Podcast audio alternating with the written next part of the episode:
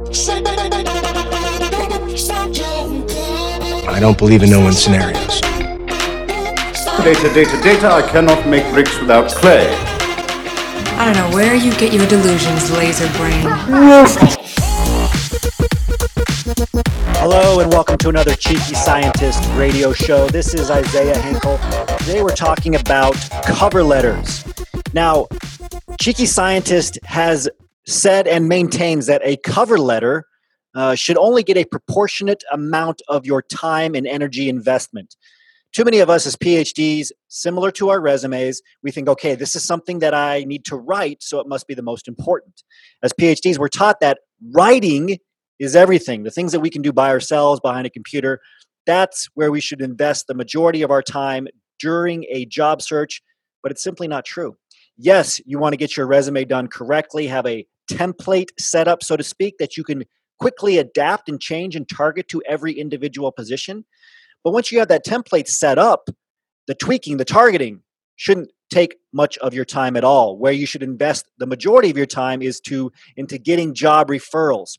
I mention this because the job referral process, connecting with people, finding out the person who's responsible for hiring for a position is crucial. It is the differentiator.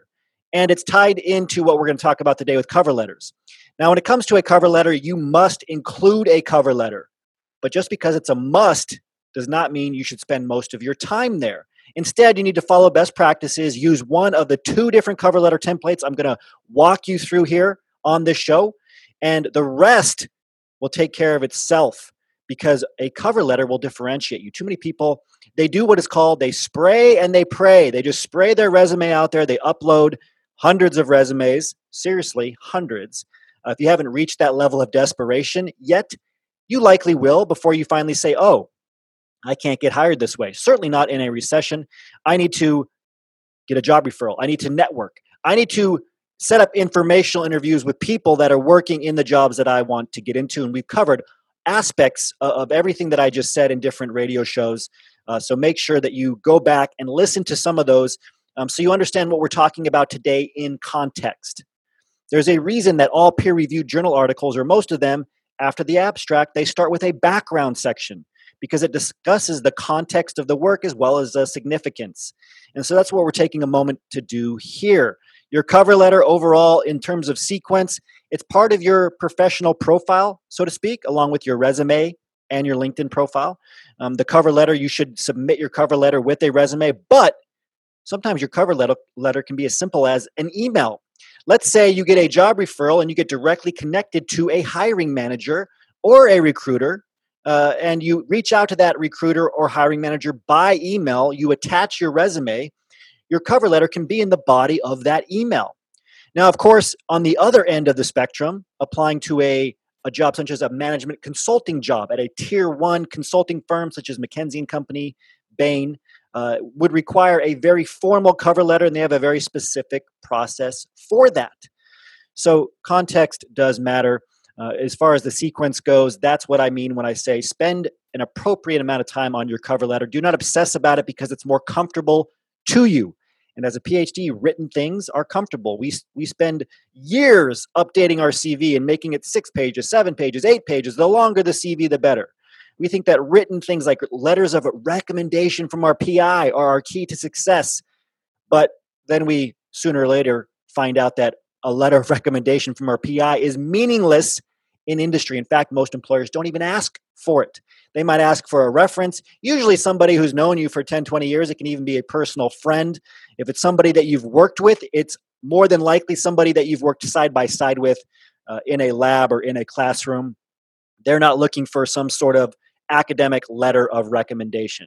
So let's put the cover letter in its place, but at the same time, it is crucial to differentiating you from everybody else who's just uploading resumes and not specifically targeting their efforts to a particular position.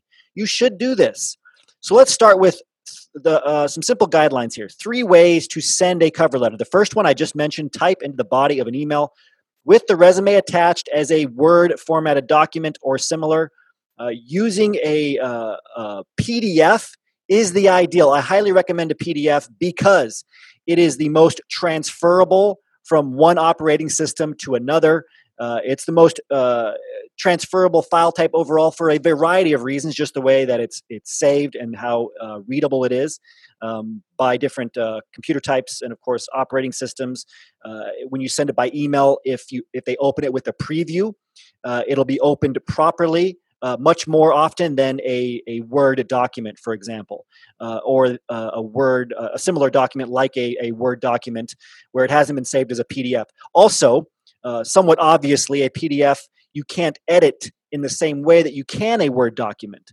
You wouldn't want somebody to get a hold of your resume as it's being passed up the chain, for example, and accidentally delete something or delete a page, the second page, uh, or otherwise. So send it as a PDF. This is a very common question, uh, and it's one that we should be answering up front. So you will type the cover letter into the body of the email, and we'll go through what the specific content would look like and then uh, a bit later, and then you'll attach a PDF of your resume, ideally. Uh, the second way is to uh, send your cover letter as a separate, uh, a separate PDF uh, along with your resume. So you send uh, two different PDFs, two different files. This is the ideal if you have to upload both your cover letter and your resume to a job job board or somewhere that's asking you to upload both items. Do it separately unless it asks you for the third way, which is integrating your cover letter with your actual resume. Now, some online portals, some online uh, sites such as Indeed, uh, depending on where you're uploading it on Monster, sometimes they will integrate both your resume and your cover letter together. Sometimes the cover letter will be presented at the top of your resume. Other times, uh, which is commonly the case on Indeed, it'll be presented at the bottom so you want to get familiar familiar with how it'll look on the other end. Um, and you can do this with simple online searches. Uh, how does XYZ site display the information to employers? Dig in, do your research. All of you can do this because you have a PhD. So, those are the three ways. In the body of an email, as a separate a file, a separate PDF, ideally, or integrated into your resume. Make sure you're following the instructions uh, wherever you're uploading the document. Of course, Ideally, you'd be sending it to uh, someone directly because you would have received a referral. But if you're uploading it online, read the directions.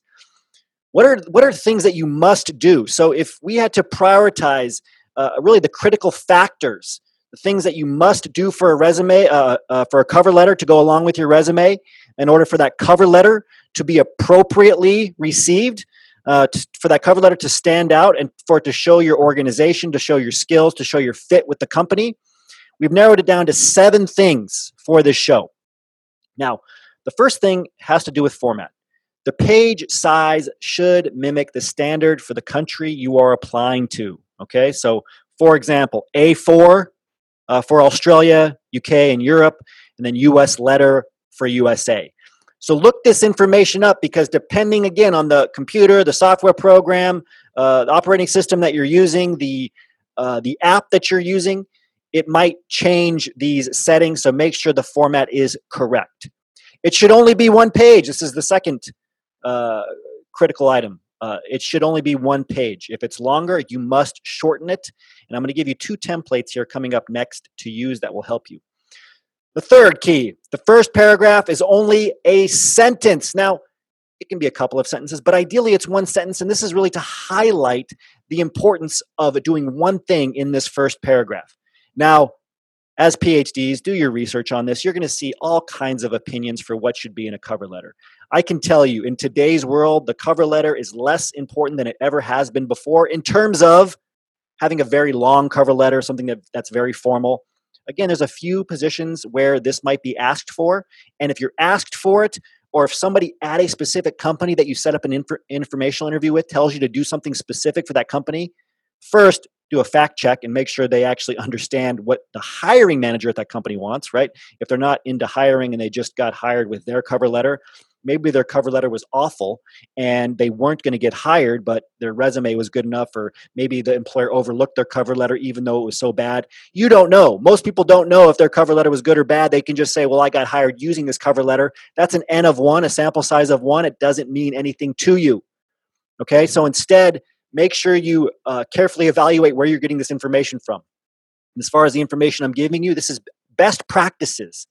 after helping thousands of members in our programs get hired, all with PhDs, what we've seen across the board is that the first paragraph, if you can name drop, now that that phrase has a, a bad connotation, um, but what it means is, is put the name of your referral there, somebody you set up an informational interview with. It's an easy ask if you actually put in the work to have to set up an informational interview, with somebody.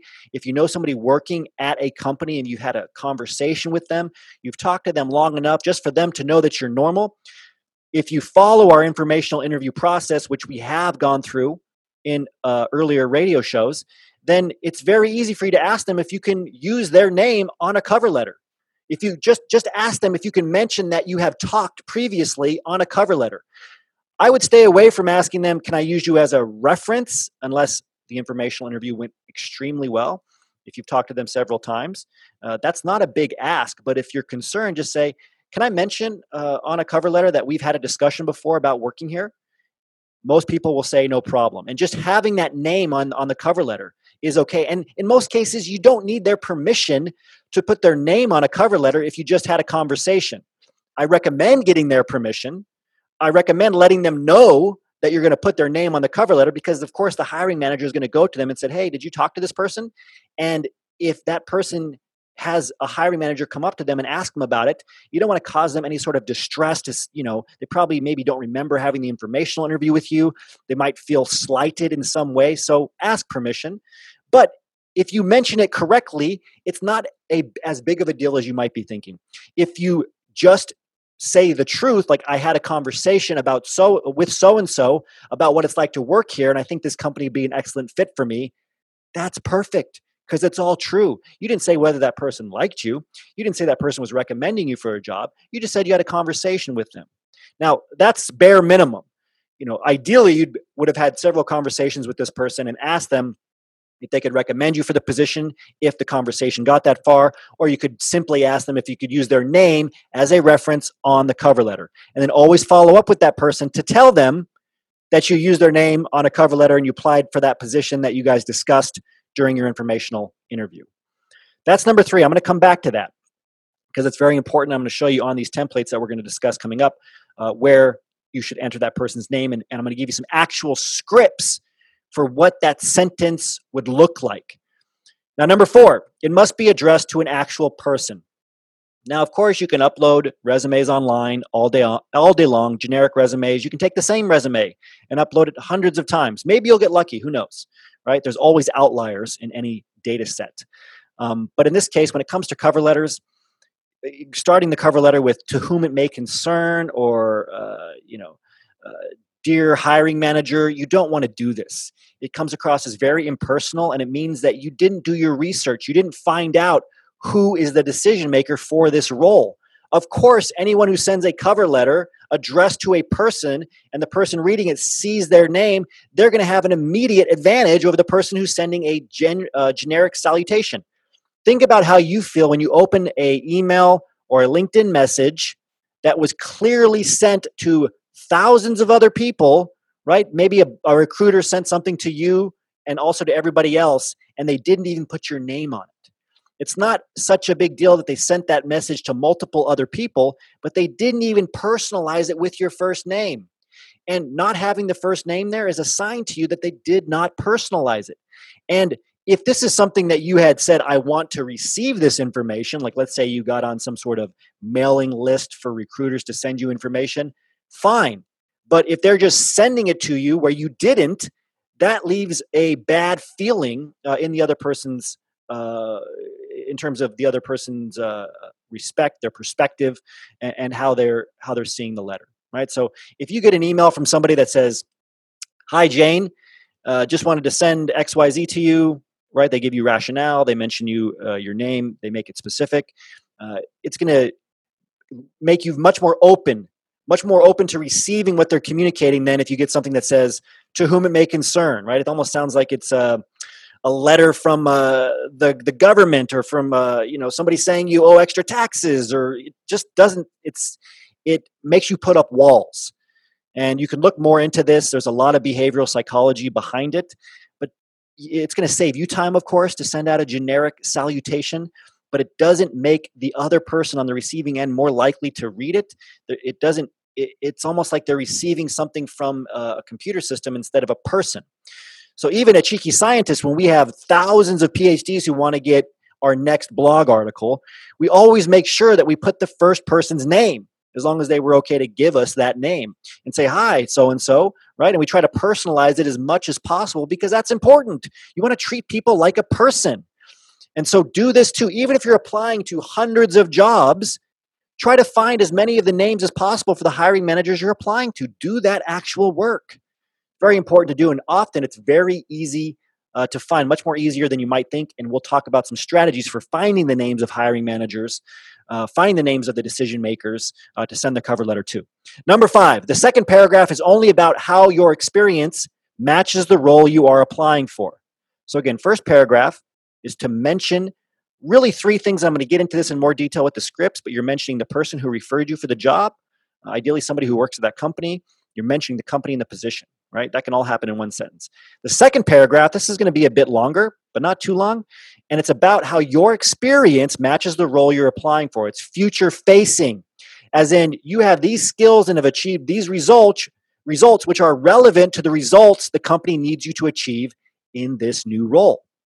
Leave off any information that's not directly relevant. Do not just copy and paste bullet points from your resume here.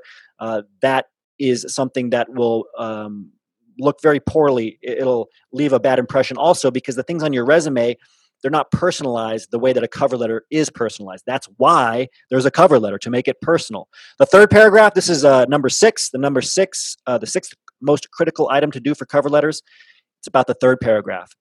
It, this paragraph needs to be specifically on the value you bring to the company. The value you bring to the company. For example, um, think of, uh, in this case, I want you to really focus on your transferable skills. Okay. Really focus on your transferable skills. The second paragraph, that's where I would include any specific technical skills. Don't get too specific because it's very likely, even if you have some specific technical skill in academia, uh, that the skill is called something else or it's done at a different level or a higher level or maybe it's done by advanced robotics in industry so try to focus on those technical skills that uh, give rise to the more niche specific technical skills. And then in the third paragraph, I want you to get even more broad in terms of scope, the, the very transferable skills, things like communication skills, cross functional collaboration skills, risk management, change management, project management, those, those recession specific transferable skills we've discussed uh, previously in previous radio shows. Number seven, every job needs a new cover letter. Okay, we're driving home that point. It's the seventh and last critical item item here every job if you're repurposing an old cover letter be careful to edit the company name the name of the contact the date etc i've seen so many phds make a mistake by taking a cover letter template similar with resume and they don't edit out things that were put in for the previous company. Be very careful when doing that. Proofread every cover letter. It's more important than the cover letter because the cover letter is written in terms of a narrative and people's names if you're doing it right are listed in the cover letter. Now, there's two templates that work very well. The first is the one that is, uh, you know, the longest lasting, the most, uh, I, I, would say, the ideal one to use if you're concerned with how um, how carefully you need to construct it. If you're concerned with um, the the style, uh, something that no matter what company is looking for, they'd be looking for the style. Just use the the go to business format letter style, and this is called different things in different countries, but it's just a business letter. And since this is by audio, I'm going to describe it in a bit more detail. It's where the paragraphs of the cover letter are left justified. In fact, everything is left justified except for your personal information, which is right justified at the very top. So that's how the letter start, starts. This is your, your generic business format. Uh, the template itself is called a paragraph format. In the top right hand corner at the very top, you have your name with your PhD at the end or PhD candidate, your street address, right, including city, state, postal co- code, your phone number, email. Make sure those are ones that you'll actually respond quickly to, and then your uh, your LinkedIn URL is under that. And then on the left hand side, left justified, and you can find this business letter format online. Just search business letter format. Left justified at the very top. A lot of people forget this, but the date, the current date needs to be there at the top. Left justified. Below that, um, with a paragraph space below that, is the recipient, the, their formal name. Then below that's the recipient's formal title, their job title. Then below that is the address of the company on two or three different lines. Then there's a paragraph space, and then it says, Dear person's name. And again, you want to use their actual name. Then there's a paragraph space again. This is all left justified. Uh, there's the first, the one sentence of the first paragraph. If it's a couple of sentences, fine, but it can be a simple sentence. The second paragraph, right? So you have a paragraph space between every single paragraph. And then the third paragraph, and then a paragraph space, sincerely, paragraph space, and then your name and the title beneath that. If you're at a university, you can uh, mention, you know, uh, PhD at XYZ department and the university uh, below that. So that is your business letter format. I'm not going to go into this format in too much detail because it is extremely common. You can look it up online, business format. You can see the paragraph spacing. You download it for free. Use that. If in doubt for which kind of format to use, use that. Now, the second format is called the T format. I love this format. Employers across the board love this format, but be careful because a lot of companies uh, especially in the management consulting space. Uh, some of these similar, more I would say um, classical business spaces, like let's say you want to get into a, a quantitative analyst, or um, you want to get into uh, equity analyst, uh, you know, finance certainly. Uh, these more classical business spaces will often say business letter format for the cover letter. Um, otherwise, consider using the T format. So just like the previous format, you have your personal information in the upper right-hand corner, and then everything else is left justified, starting with the date, and then the, the name of the person, their title, their address, then dear so-and-so. And then below that, you have the first paragraph, which again can be a sentence.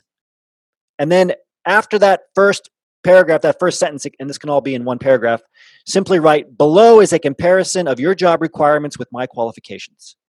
You use a colon, and below that, you have a table, a two column table with uh, a title, quote unquote, your job requirements on the left, and then another title in the right hand column, uh, quote unquote, my qualifications. And all you're doing here is you're matching them up row by row. You asked for this in the job posting, or you know these are my notes from the informational interview so and so said you're looking for this and then on the right side these are my qualifications uh, that show you that i can meet this requirement so the skills and results go on the right, your skills and results go on the right, and then on the left are the job requirements. I would make up to five rows, maybe seven at the max. You don't want it to be too long. Remember, it's all got to be on one page. And then you have a simple sentence at the bottom that says something along the lines of I would welcome the opportunity to discuss your job requirements and my qualifications with you. I will contact you in a couple of days to follow up. Thank you in advance for your consideration. Paragraph space, sincerely, paragraph space, your name and title as before. Now, how do you find out who to address the cover letter to? I told you we are going to come back to this. Okay, we're going to finish by discussing two things how to find out who to address the cover letter to, and then finally, specific scripts on that first paragraph. First impressions matter. The first paragraph, which can be one sentence, needs to have three components. I'm going to give you specific examples there. That's where we're going to end. But first, how do you find out who to address the cover letter to?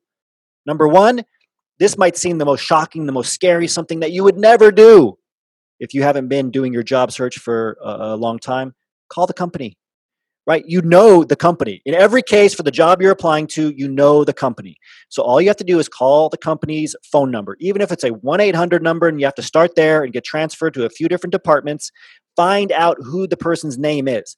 Now, if it's a huge global behemoth, right? I'm talking like 10 or 20 of these companies that a lot of us PhDs think about, and we think that all companies are this size. They're not, right? Like the Pfizer's, the Apples, the Amazons, etc. It might be a bit more challenging. But for small companies, mid-sized companies, which are actually pretty big, a small company in industry is 100 to 1,000 employees. Mid-size is 1,000 to several thousand. Most of these companies you can call and find out who's responsible for the job. Number two, your informational interviews. All you have to do in most cases is find one person working at that company have a conversation with them, elevate their credibility, ask them what they like about the job, how they got into it, especially if that person has a PhD, they're going to fill that that desire to give back to others who have struggled to leave academia, if that's where you are. Network with them, set up that informational interview, and then ask them who's responsible for the job, or ask them first what jobs are coming up in the pipeline.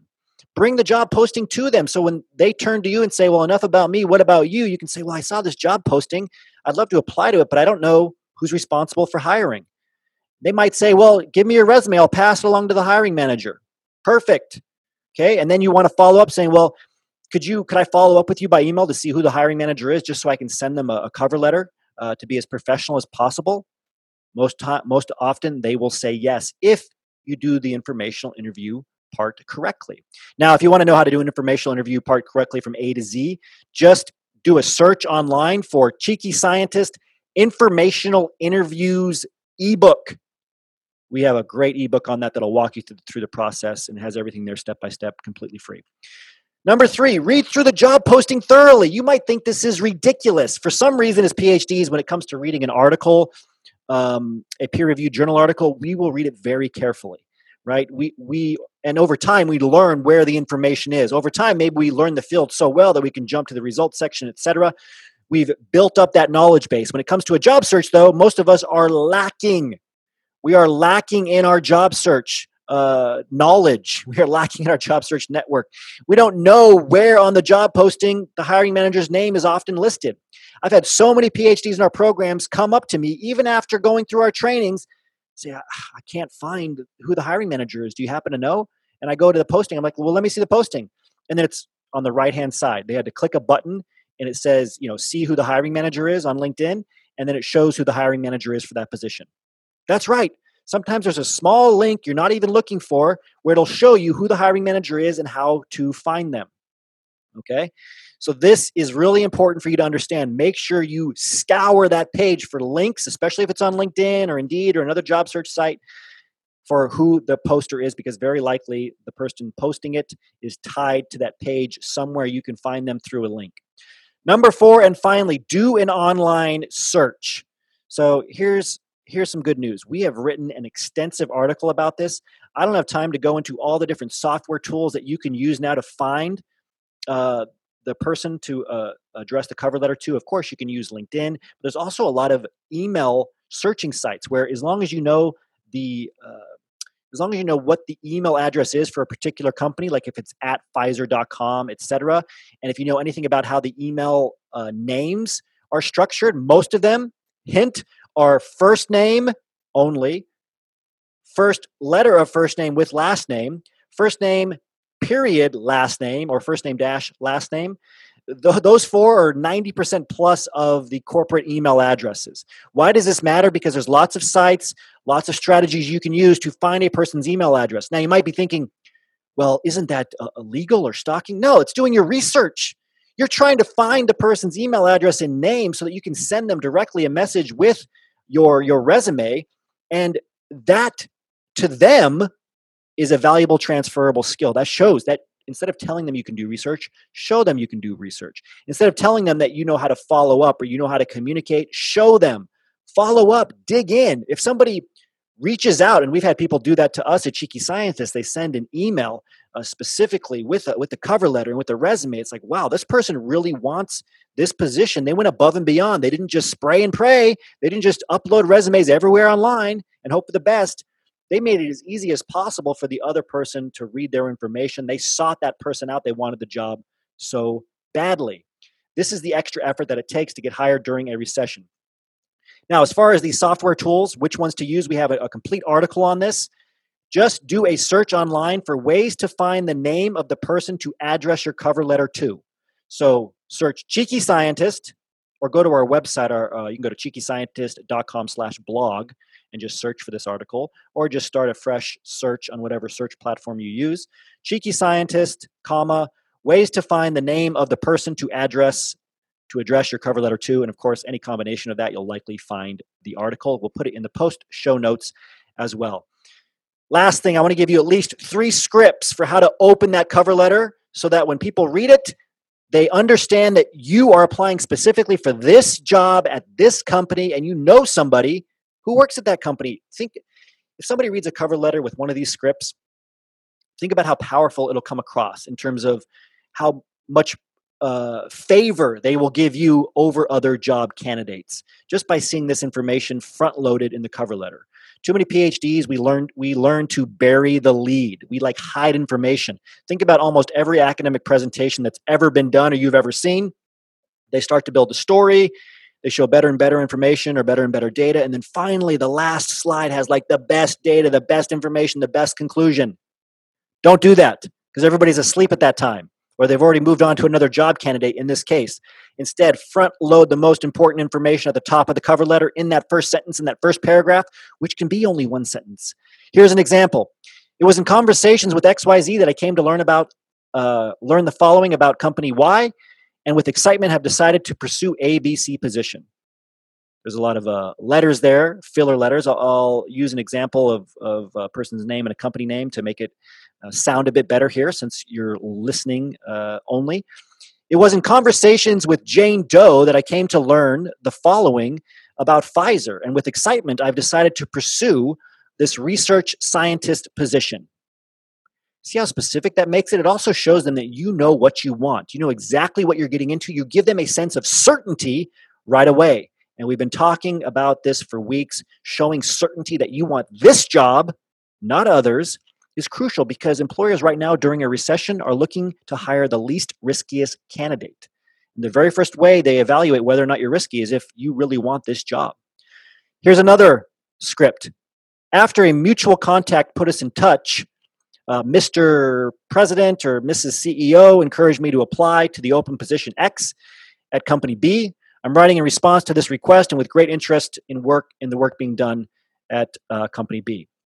So, what would this look like with uh, names put in?